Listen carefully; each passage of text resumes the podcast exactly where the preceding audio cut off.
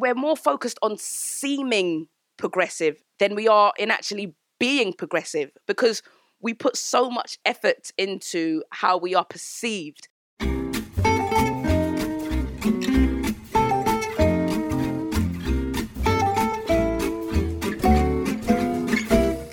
You're listening to Doing It Right with me, Pandora Sykes, a podcast where I talk to experts about the myths, anxieties, trivialities, and trends of modern life. There's no such thing as the right life. But what might we be getting wrong? In this series, I'll be exploring outrage culture, arrival fallacy, and the perils of instant gratification, and lobbing some pretty big questions at my guests, like why do human beings find change so hard? What would a more inclusive society look like? And what is the difference between optimism and hope? This is a podcast that looks at the little things and the big things and asks, what can we do to live life better? Not just for ourselves, but for everyone. Ashley Dotty Charles is a broadcaster and writer after joining the BBC in 2014, she became the first solo female to host the BBC Radio 1 Extra breakfast show, on which she has interviewed everyone from Oprah Winfrey to Will Smith. Dotty has also presented BBC One's Sounds Like Friday Night and is the host of the Netflix series What to Watch on Netflix. And now she's written a book, Outraged Why Everyone is Shouting and No One is Talking, a lively, humorous plea to channel our outrage in more productive ways. The book expanded from a piece Dotty wrote for The Guardian in 2018 titled, As a Black Gay Woman, I Have to Be Selective in My Outrage. So should you. As a side note, we recorded this episode before Katie Hopkins, who Dotty interviews in the book and we talk about in the interview, was permanently suspended from Twitter. The piece went viral and led Dotty to think more about the discourse that we see not just exploding online, but in our real lives too.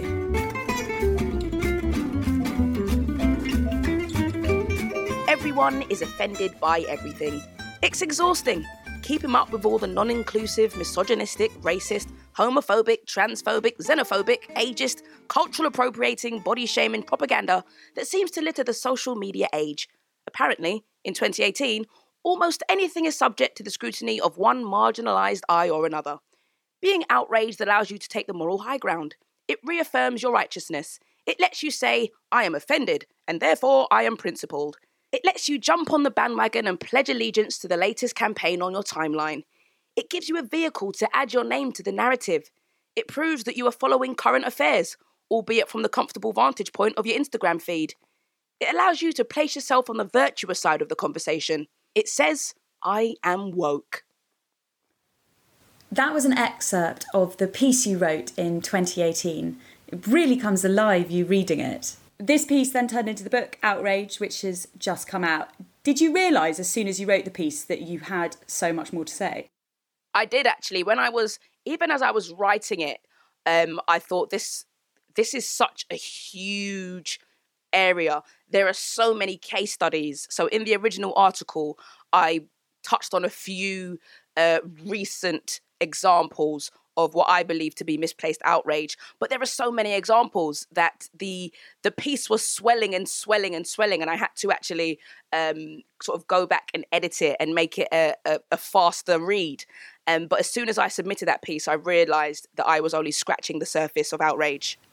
A lot of this outrage is you write a diversion and a distraction so and it's it's very funny some of the things you go into because it makes you realize how completely nuts the world has gone worrying about jamie oliver's jerk sauce whether the greeting hey guys is offensive to women or whether Peppa Pig fosters an unrealistic image of the NHS distracts from the fact that 1.4 million girls are forced into child marriage each year, or that 54,000 women in the UK are permanently forced out their jobs once they became pregnant. And when you write it like that, it does seem madness. And I wondered, do you think this is because it's so much easier to worry about trivialities and specifics than it is about something historic and sprawling and nebulous that isn't like instantly solvable?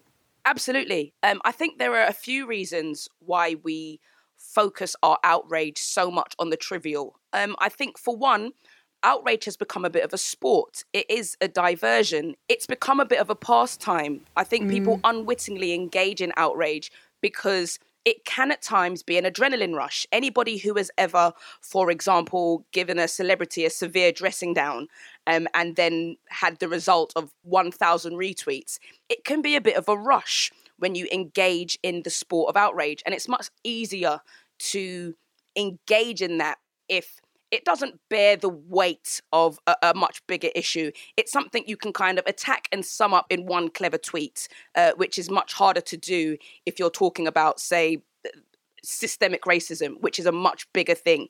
Um, but I think also it's easier to direct our outrage at people than it is institutions.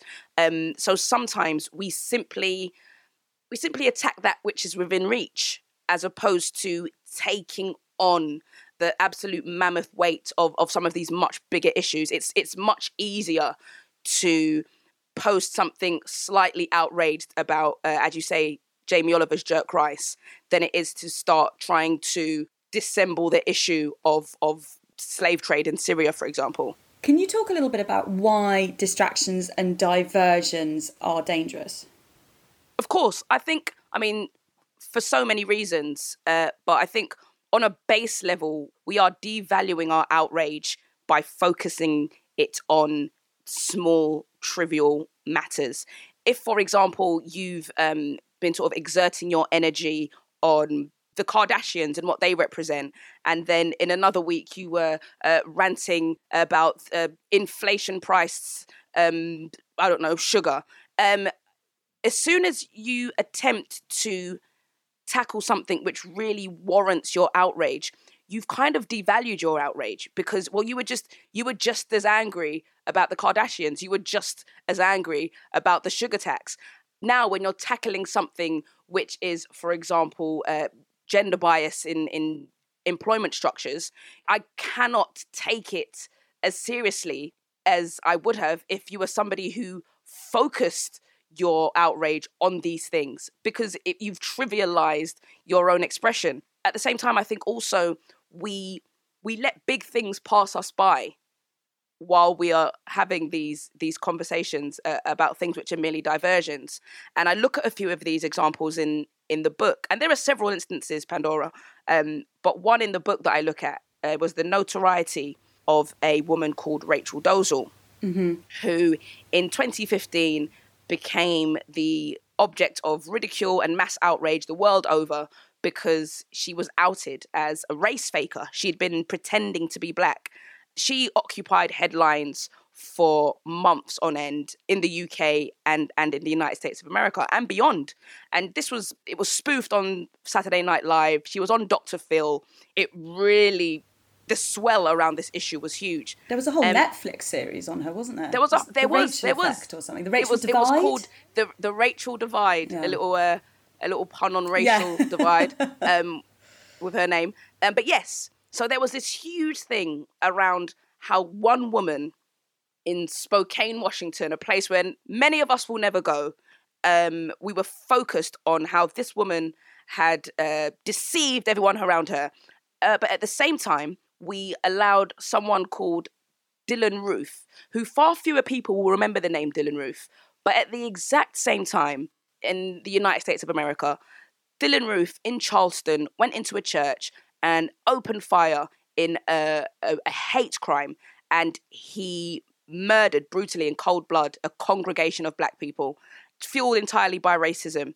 And he just slipped entirely off our outrage agendas. As I say, people don't really remember his name. Um, while Rachel Dolezal was being cemented into, I mean, pop culture. Her name is in is in songs, and she's referenced in comedy series and in stand up routines. Rachel Dolezal's name has lived on. Uh, but Dylann Roof, we completely let that one slide, and they happened in unison. And I find I find that to be a, a real issue in that sometimes we're we're looking over here at the at the circus when there's there's a real real issue happening while our while our eyes are averted. Do you feel like the outrage over Rachel erased nuance? It was this very weird, complicated story that about the fallacy of transracialism that got flattened into her just being this comic book villain. Because outrage has kind of become our go-to our go-to mode of expression on social media. There is loads of statistics to prove that it's outrage that travels the furthest and the fastest. So it's kind of our go-to when it comes to engagement or when it comes to interaction. And it's currency to... right like exactly it's currency online. it's, it's currency. And because of that we do we lean so much on outrage expression. And because of that we tend not to want to sit on the fence. We look at the fence as sort of this horrible, scary place, and we we associate sitting on the fence with being indifferent, with being disconnected, um, and all those other negative words. When in reality, sometimes we kind of need to allow ourselves that moment to sit on the fence, to figure it out, to weigh it up. I think people think, um, "Oh, I'm not sure," is a cop out, so we quickly resort to one of the extremes. And I think Rachel Dolezal is a case that really deserved a little bit more care in our reaction because most people that engaged with the, the Rachel Dolezal affair were doing so from a place of outrage or from a place of ridicule. And because of that, she sort of became this overnight villain when in truth, her, her crime was in no way proportionate to to the uh, to the consequence there is this pressure to pick a side, isn't there? Which becomes especially dangerous if we don't know all the facts or if we aren't actually sure of our opinion yet. Pick a side now um, based on, on very little information. It tends to lead us into these sort of impulsive decisions.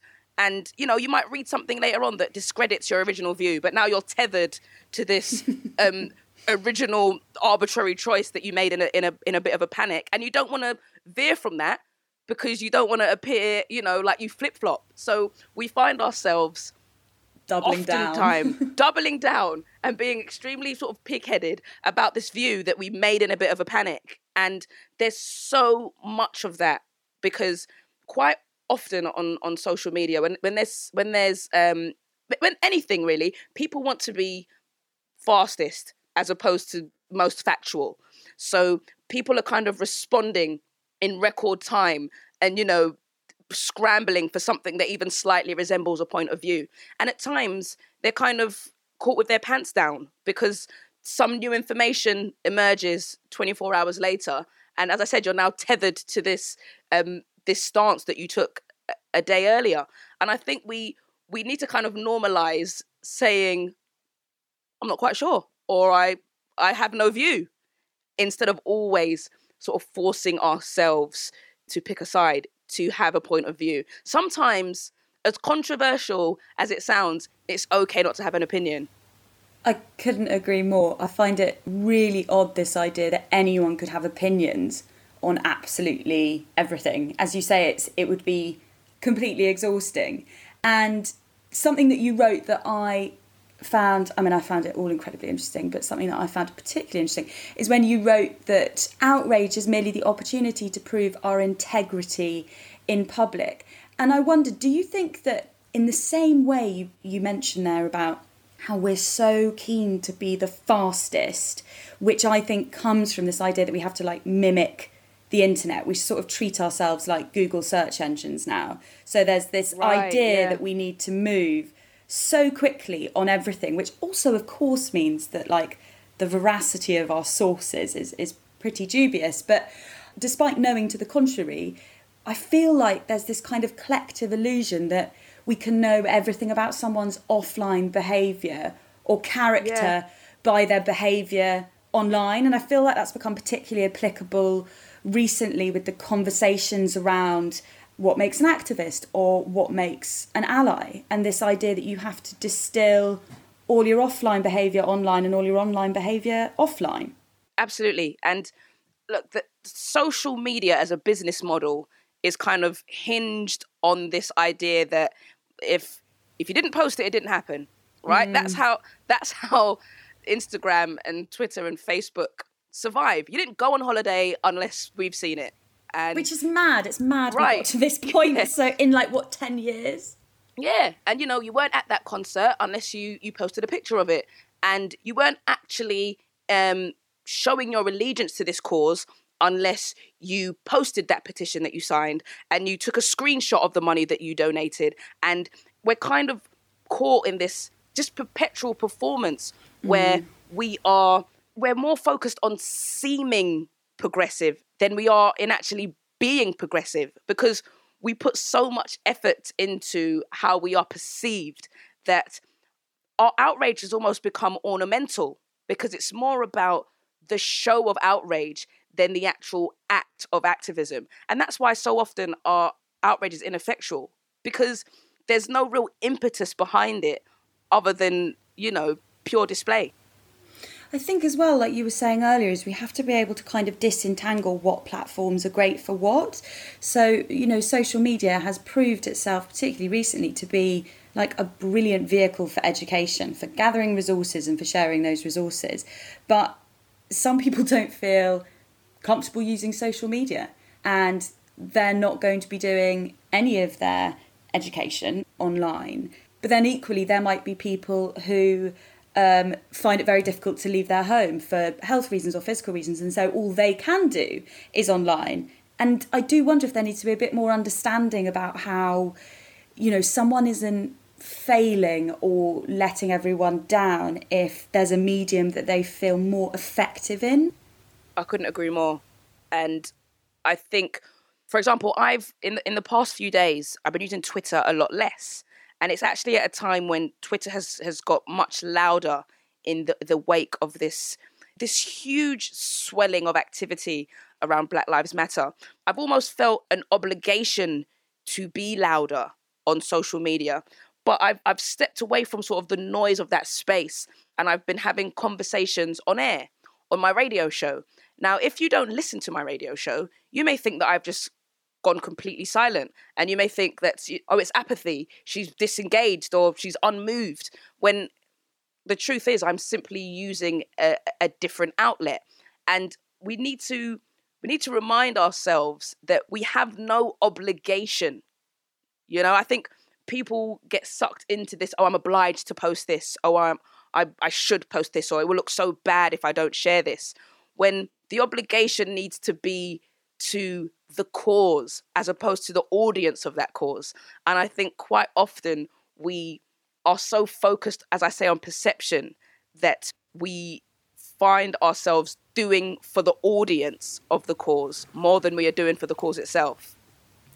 And as your book sort of hinges on this idea that as a black gay woman and therefore quote unquote sort of a double minority the idea that you have to be the person always talking about these issues.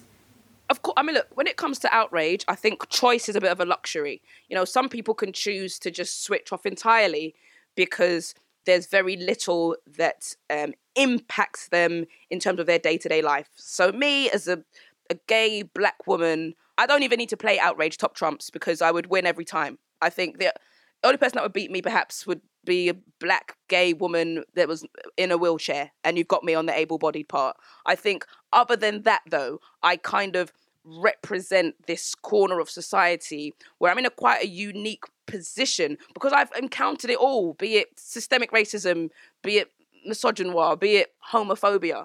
And i think when society sort of is doing its best to pull you under people look to you as this mouthpiece. They expect you to be a mouthpiece for all of these issues. They're like, well, whenever an issue arises, surely you have a view because it's probably an affront to one of these elements of your identity.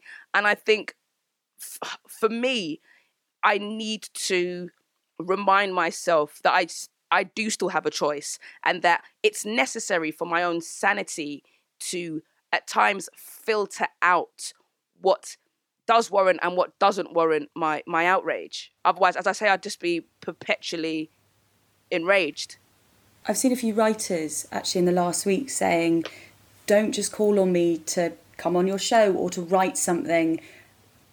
about my identity like you use me as a writer and a broadcaster rather when there's just like oh there's something on race in the news so i have to come and sort of perform my visibility you know tick that tick that box for you rather than actually being a whole person who might want to talk about other stuff that day.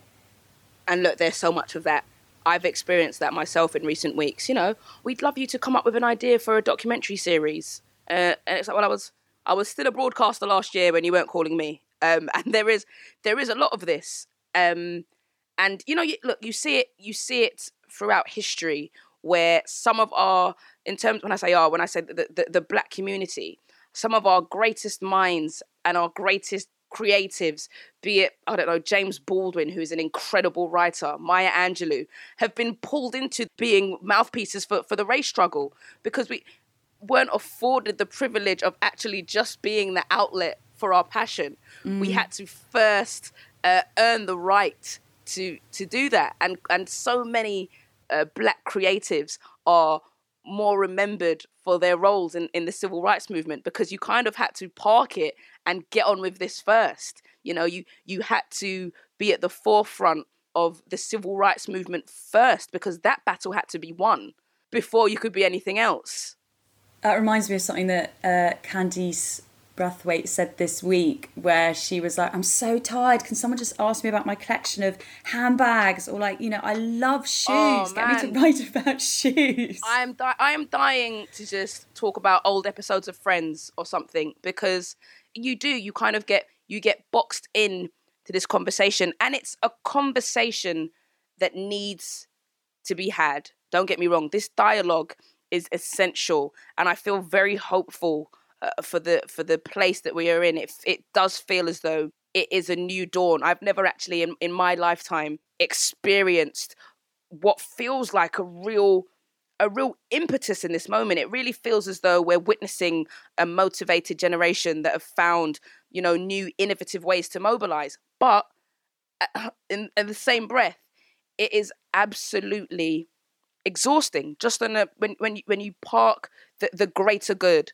on an individual human level, it is tremendously exhausting to exert yourself um, in into this into this work because it is work. It's it's a job that needs to be done.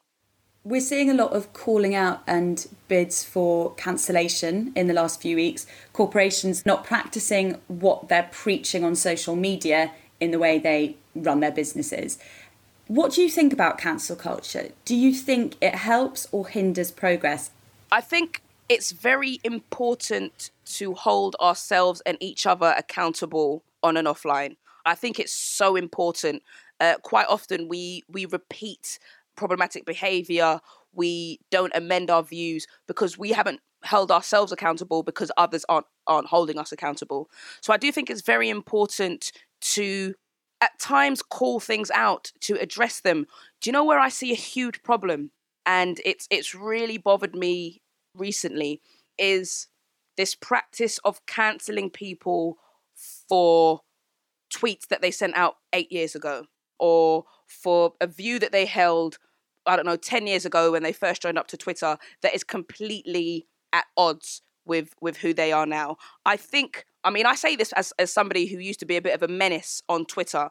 I was a bit rogue in in in my views. Um, fortunately, haven't said anything that has got me cancelled. But I realised that social media used to be this sort of it seemed anyway like this anonymous place. It seemed like the wild, wild west. You didn't think when you joined in 2009 that in 2020 somebody was going to find that tweet and was going to use it to get you fired from your job.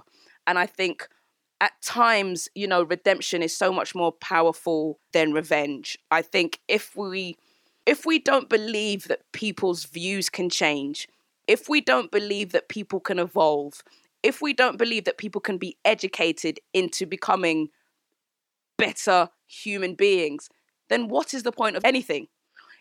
why why would we protest or why would we try to uh, educate if we thought that everybody was set in their ways? You can't have both. You can't say that you are defined by something you said nine years ago and also say that you are campaigning for change because you're campaigning for change because you believe human beings have that capacity to change and i think that's where the where the error is we say we want sort of a, a new world. We want a, a, progressive world, a more tolerant world. Um, but at the same time, we don't give people the space to grow. We don't give people the space to say, do you know what, that was really wrong.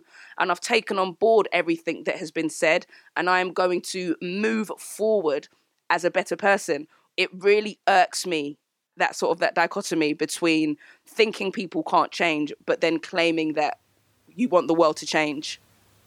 And those views are entirely antithetical because if you're educating yourself from one view to another, there's going to be yeah. something that contradicts you in your past. So it really does feel like a zero sum game, and it does it does really worry me uh, because we're not seamless, morally unimpeachable human beings. Like by our very nature, humans aren't like that. If there's somebody listen, listening to this who has never made a mistake in their life, then that is an incredible achievement. Um, I want to meet you. Teach let me, me know how ways. you did it. Yes, let me know how you did it, please. I will join your. I will join your cult, and I want to be more like you. I'll pay the membership fees. Abs, I will subscribe, and I will never unsubscribe because you are, you are an anomaly. Yeah. You know, we are flawed. Even some of the greatest figures in history have character flaws. All right. Luckily for them, they didn't have Twitter you know? Um we do and therefore we unwittingly document our character flaws or we do an interview and we say something which then comes back to bite us in the butt three years later or you know we we say something which is funny by the standards of 2004 but then you shine the light on it in 2020 and suddenly it, it feels completely offensive. We have all unfortunately contributed to that and some people will simply slip under the radar and never have their their past mistakes brought up again. But for many of us it's it's uh, it's a reality that these things may may haunt us still. And it happens it happens to the best of us. And i write in the book part of why i was motivated to write outraged was out of sheer fear. It was this this kind of haunting feeling that un- unless we stem the tide, unless we have a sobering moment, we will just one by one be picked off because of something we've done, something we've said, or something we didn't say you know? And i think it's a it's a very scary reality that we are kind of we are creating this dystopian future which is free from expression because people are just scared of saying anything I think what feels so powerful about you saying it though, and you writing this book, is I had read so many non fiction books about how outraged we are by everything and how everyone's offended by everything and how snowflake everyone is, and they are always written by white, if not right wing, then right leaning middle aged men. There are people that will say, you know, do we need to be angry about that? Is everybody overreacting? Have things gone ridiculously PC? And I think a lot of those people will be looked at cynically because there's also a motivation there to preserve systems that benefit you. You don't want people to call out systemic racism. You don't want people to to talk about gender bias because if we start to dismantle those systems, then uh, the industry or the infrastructure that has been built for you as a middle class white man, maybe right leaning, those infrastructures, if they start to fall apart, you've lost your position. So you kind of want to maintain the status quo, and outrage tackles that. And I'm not saying it from a place of let's not be outraged. My book's about how can we be better in our outrage? Mm. How can we be more effective in our outrage? I want people to be outraged. I want people to fight for what they believe in and to, you know, strive uh, for, for change. And once they've ticked that off their off their list, you know, set sail for the next horizon and let's continue to push humanity forward. My book isn't about doing less of that, it's about figuring out how we do that better. You coined something called the choir effect, which is a really persuasive theory about how few people want to stand up and say something when no one else has said it and everything's quiet, but we're right. all very happy to chime in where there's a precedent. How is this exacerbated tribal behaviour or mob mentality? I think a lot of our behaviors online, not even just in, in matters of outrage, a lot of just our expression online is because we have allegiances to little pockets of society because we do we follow like-minded people or maybe we follow people in our field so i follow lots of broadcasters i follow lots of black women. I follow lots of writers and podcasters because these are the these are the various worlds in which I operate. Now, when you when you sit in those groups, you are you are a voice in a choir.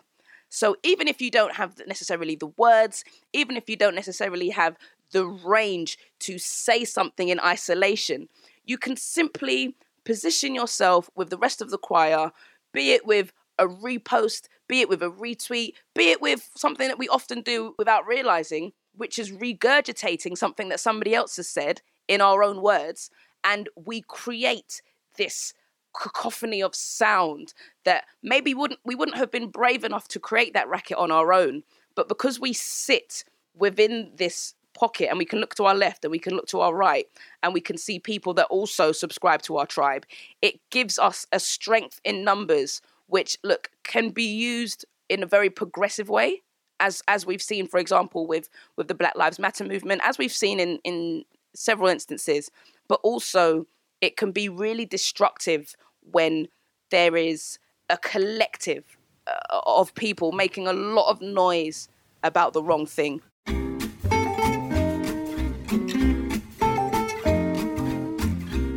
Part of the book, you interview people who are very polarising, one of whom is Katie Hopkins. And I think a lot of people will be fascinated by that, namely because you don't get angry, which is even more fascinating than you interviewing Katie Hopkins.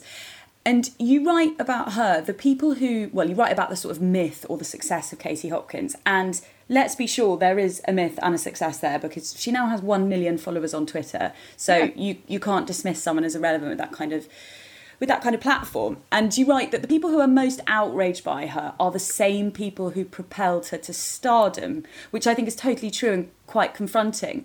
But I wondered, did you have to debate that when deciding whether or not to interview her for your book, which is thus giving her a platform? I think including her in my book was a choice that I made because I thought she was a great case study to show us the the anatomy of a villain, especially an intentional villain. I think that's mm. the important thing with, with Katie Hopkins. There are many people who have sort of woken up and it's like, oh shit, the internet hates me. What have I done? What have they dug up? And then you have this complete opposite type of villain, which is Katie Hopkins, where villainy is her business model. And I think, well, well what I hope is that this book encourages people to disengage with Katie Hopkins. So I think including her in the pages was a sort of a necessary evil to to what I hope uh, is a moment that is sobering and and lifts the lid on her because I think what we often do with our outrage is we look we inadvertently boost the reach of something we wish had less exposure. You know, we we retweet something and say, God, have you read this awful article? Or have you seen this mm. awful hot take? And in doing so, increase the reach of it. Or we we repost something absurd that Piers Morgan has said, or that Dan Wootton has said, or that Katie Hopkins has said. And we've just completely heightened its exposure.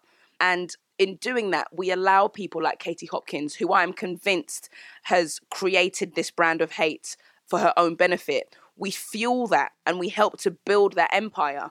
Um, so I went into this conversation of Katie Hopkins. I kind of had that hypothesis before I spoke to her. I've always thought there's there's no way that there is not some engineering behind uh, this baddie that she has created. There's there's no way that this is 100% authentic expression. I've I've always felt that there's um, a great deal of evil genius behind behind Katie Hopkins. So I spoke to her, um, almost disarming her. Katie Hopkins' currency is the ability to provoke and the ability to wind up. As soon as you take that away from her, as soon as you have a conversation with her where you're unflappable, she's void of purpose because that is how she has built her brand. And I think having a conversation with her in that way was extremely revealing. And people that have, have read the book have said to me, wow, the Kate Hopkins chapter. That's that seems to be the part of the one. book. Yes, it seems to be the part of the book that ha- has made a lot of people think about their own behaviors. We have so much more power than we give ourselves credit for. I think we allow ourselves, especially on social media, so much of this book um, is kind of hinged around social media as a forum because it's the space in which all of this plays out. And on social media, we kind of allow ourselves to go with the tide. You know, we feel like there are key people you must be following. We allow social media to steer us towards uh, these must follow people. It's it's what has created the influencer brand. It's mm. there are some go to people, uh, but with that there are some go to attitudes. We allow ourselves also to be pulled with the tide of opinion. It's like, okay, this seems to be the general consensus. This seems to be the way that my echo chamber is leaning. So you allow your own sentiments to be pulled in the directions of the majority. You follow who the majority of people follow. You side with what the majority of people are saying. And we don't give ourselves enough credit. We can curate our entire experience. Um, I used to follow some sort of gossip pages, and I found them really toxic. So I said, I'm just, I'm just going to unfollow them. So I unfollowed them, and my online experience changed immediately because I was able to curate what I was consuming. And I think the more we do that, the more we better our experience uh, in the online space. Because look, the internet is here to stay. It would be a strange purist to say, let's just detach from the internet. No, we we need to use the internet to our, our benefit. It can be a huge, huge help in a, a move towards a better world, but we need to harness its power and shed some of its its toxicity really. That's such a good point about us having more choice than we think we do. I mean, it's what you say about disengagement, the power of disengagement. There's so much power in not engaging. There is. Like, being able to switch off and ignore in this current climate, which tells you to log on and engage, it's very rebellious, actually. It's quite badass, as I say in the book, um, at times, to just say, actually, no, I'm going to actually go against uh, all my impulses, which tell me to refresh page and click comments and engage. And actually, I am going to detach myself entirely from this moment. It can be incredibly cathartic to do that. As well as your radio show, you also have a podcast series, Too Rude for Radio, which I very much enjoy. And we are recording this mid June for context, but your most recent episode with DJ Ace was yes. incredibly honest about you say how Radio 1 is getting whiter and whiter and whiter as the music landscape is getting blacker and blacker and blacker. Here's a clip from that podcast. If, if you wanted to have black faces on Radio 1, if you wanted Radio 1 to look how society looks, which I think it should. Mm-hmm. I think Radio One, when you look at the um, when you look at the the daytime schedule, it doesn't look to me like a reflection of what Great Britain looks like. Yeah. So if at any point you wanted to address that, I think there's someone like me who is like I've done TV, I've I've massed up listening figures on on 1Xtra, killed like it. killed, and I I watch Radio One bringing in, like constantly bringing in talent from outside of the BBC that are white.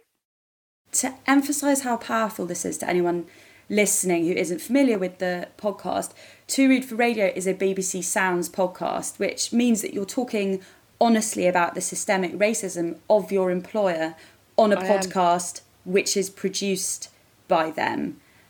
Have you or Ace since had conversations with the broadcaster. I mean, I'd like to think those conversations are happening now with or without you, but had you done that before and has anything changed since you made that show? I have had conversations and I have done so um, previously. I think the the great thing um, about this moment is that I think I said before it, it can be a bit exhausting, but it's incredibly empowering this moment and conversations that may have been had you know quietly in in offices are now um, coming to the forefront and they are empowering a generation of people that need to know these conversations are happening. And I think that was what was important about about this episode of of Too Rude for Radio, where we took conversations that, as you rightly say, are being had, but we had it in an audience facing way because I think quite often progress is slow and people need to be shown that it is underway and that it is happening. You know, if you look at some of the the huge movements of of our time in, in recent history and beyond, be it the civil rights movement, be it suffragettes, these aren't changes that happened overnight. These aren't changes that happened over the course of five years. It takes a long time to, to move the needle, especially in an institution like the BBC, for being incredibly honest. It's a huge institution. Um, it's got a big historic presence. It's not going to change its appearance overnight. It's going to be slow change. But those conversations need to be had from the inside. You know, there may be people uh, that are fans of, of Radio One or, or 1Xtra, and they say, do you know what? This it's not the most diverse lineup of presenters, but that conversation needs to be had within. You know, you can't affect change unless you're in the building sometimes. And I think as as somebody who is in that building, I felt it was my responsibility um, not only to to have the conversation, but to make the dialogue public. I think is a really important conversation that, that needed to be had because if you do look at Radio One, the reality is, even as somebody who who works at the network, the truth is it's incredibly white in its in its lineup. Uh, and and you look at the charts, and you know you've got Drake, and you've got Dave, and you've got Stormzy, and pop culture and pop music has changed. And I don't think, if I'm being entirely honest, that the the, uh, the face of Radio One has changed uh, uh, at the same pace. I thought it was really interesting as well what you and um, DJ Ace were both saying as well about how there can kind of be this idea that once you're in the building, you've made it. In our conversation as well, we realized as we were speaking that we were doing this not from a a, a place of sort of selfish, um, self-serving um, ambition, but also we were coming from a place of of due care for the next generation. I think you know there are there are many young black broadcasters that want to know that they don't have to just sit on 1Xtra. And maybe if you work hard enough you could go on radio 1 you know and reach a bigger audience and you know have have a have a prime time show that is listened to by millions rather than thousands. And you want to know that you don't hit this glass ceiling where you've gone as far as you can. And i think that's where it's tough when you know you're you're you're putting the work in. And this this is similar i think for for many industries. People feel this way in, in different types of jobs where you feel as though you are working as hard as you can but because of attitudes deep like embedded attitudes you're only allowed to to go so far.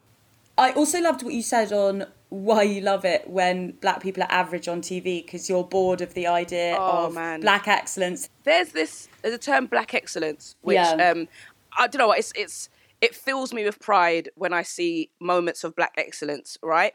And this idea of black excellence is instilled in us because we were taught by our parents and they were taught by their parents that if you want to get anywhere, you're going to have to work twice as hard.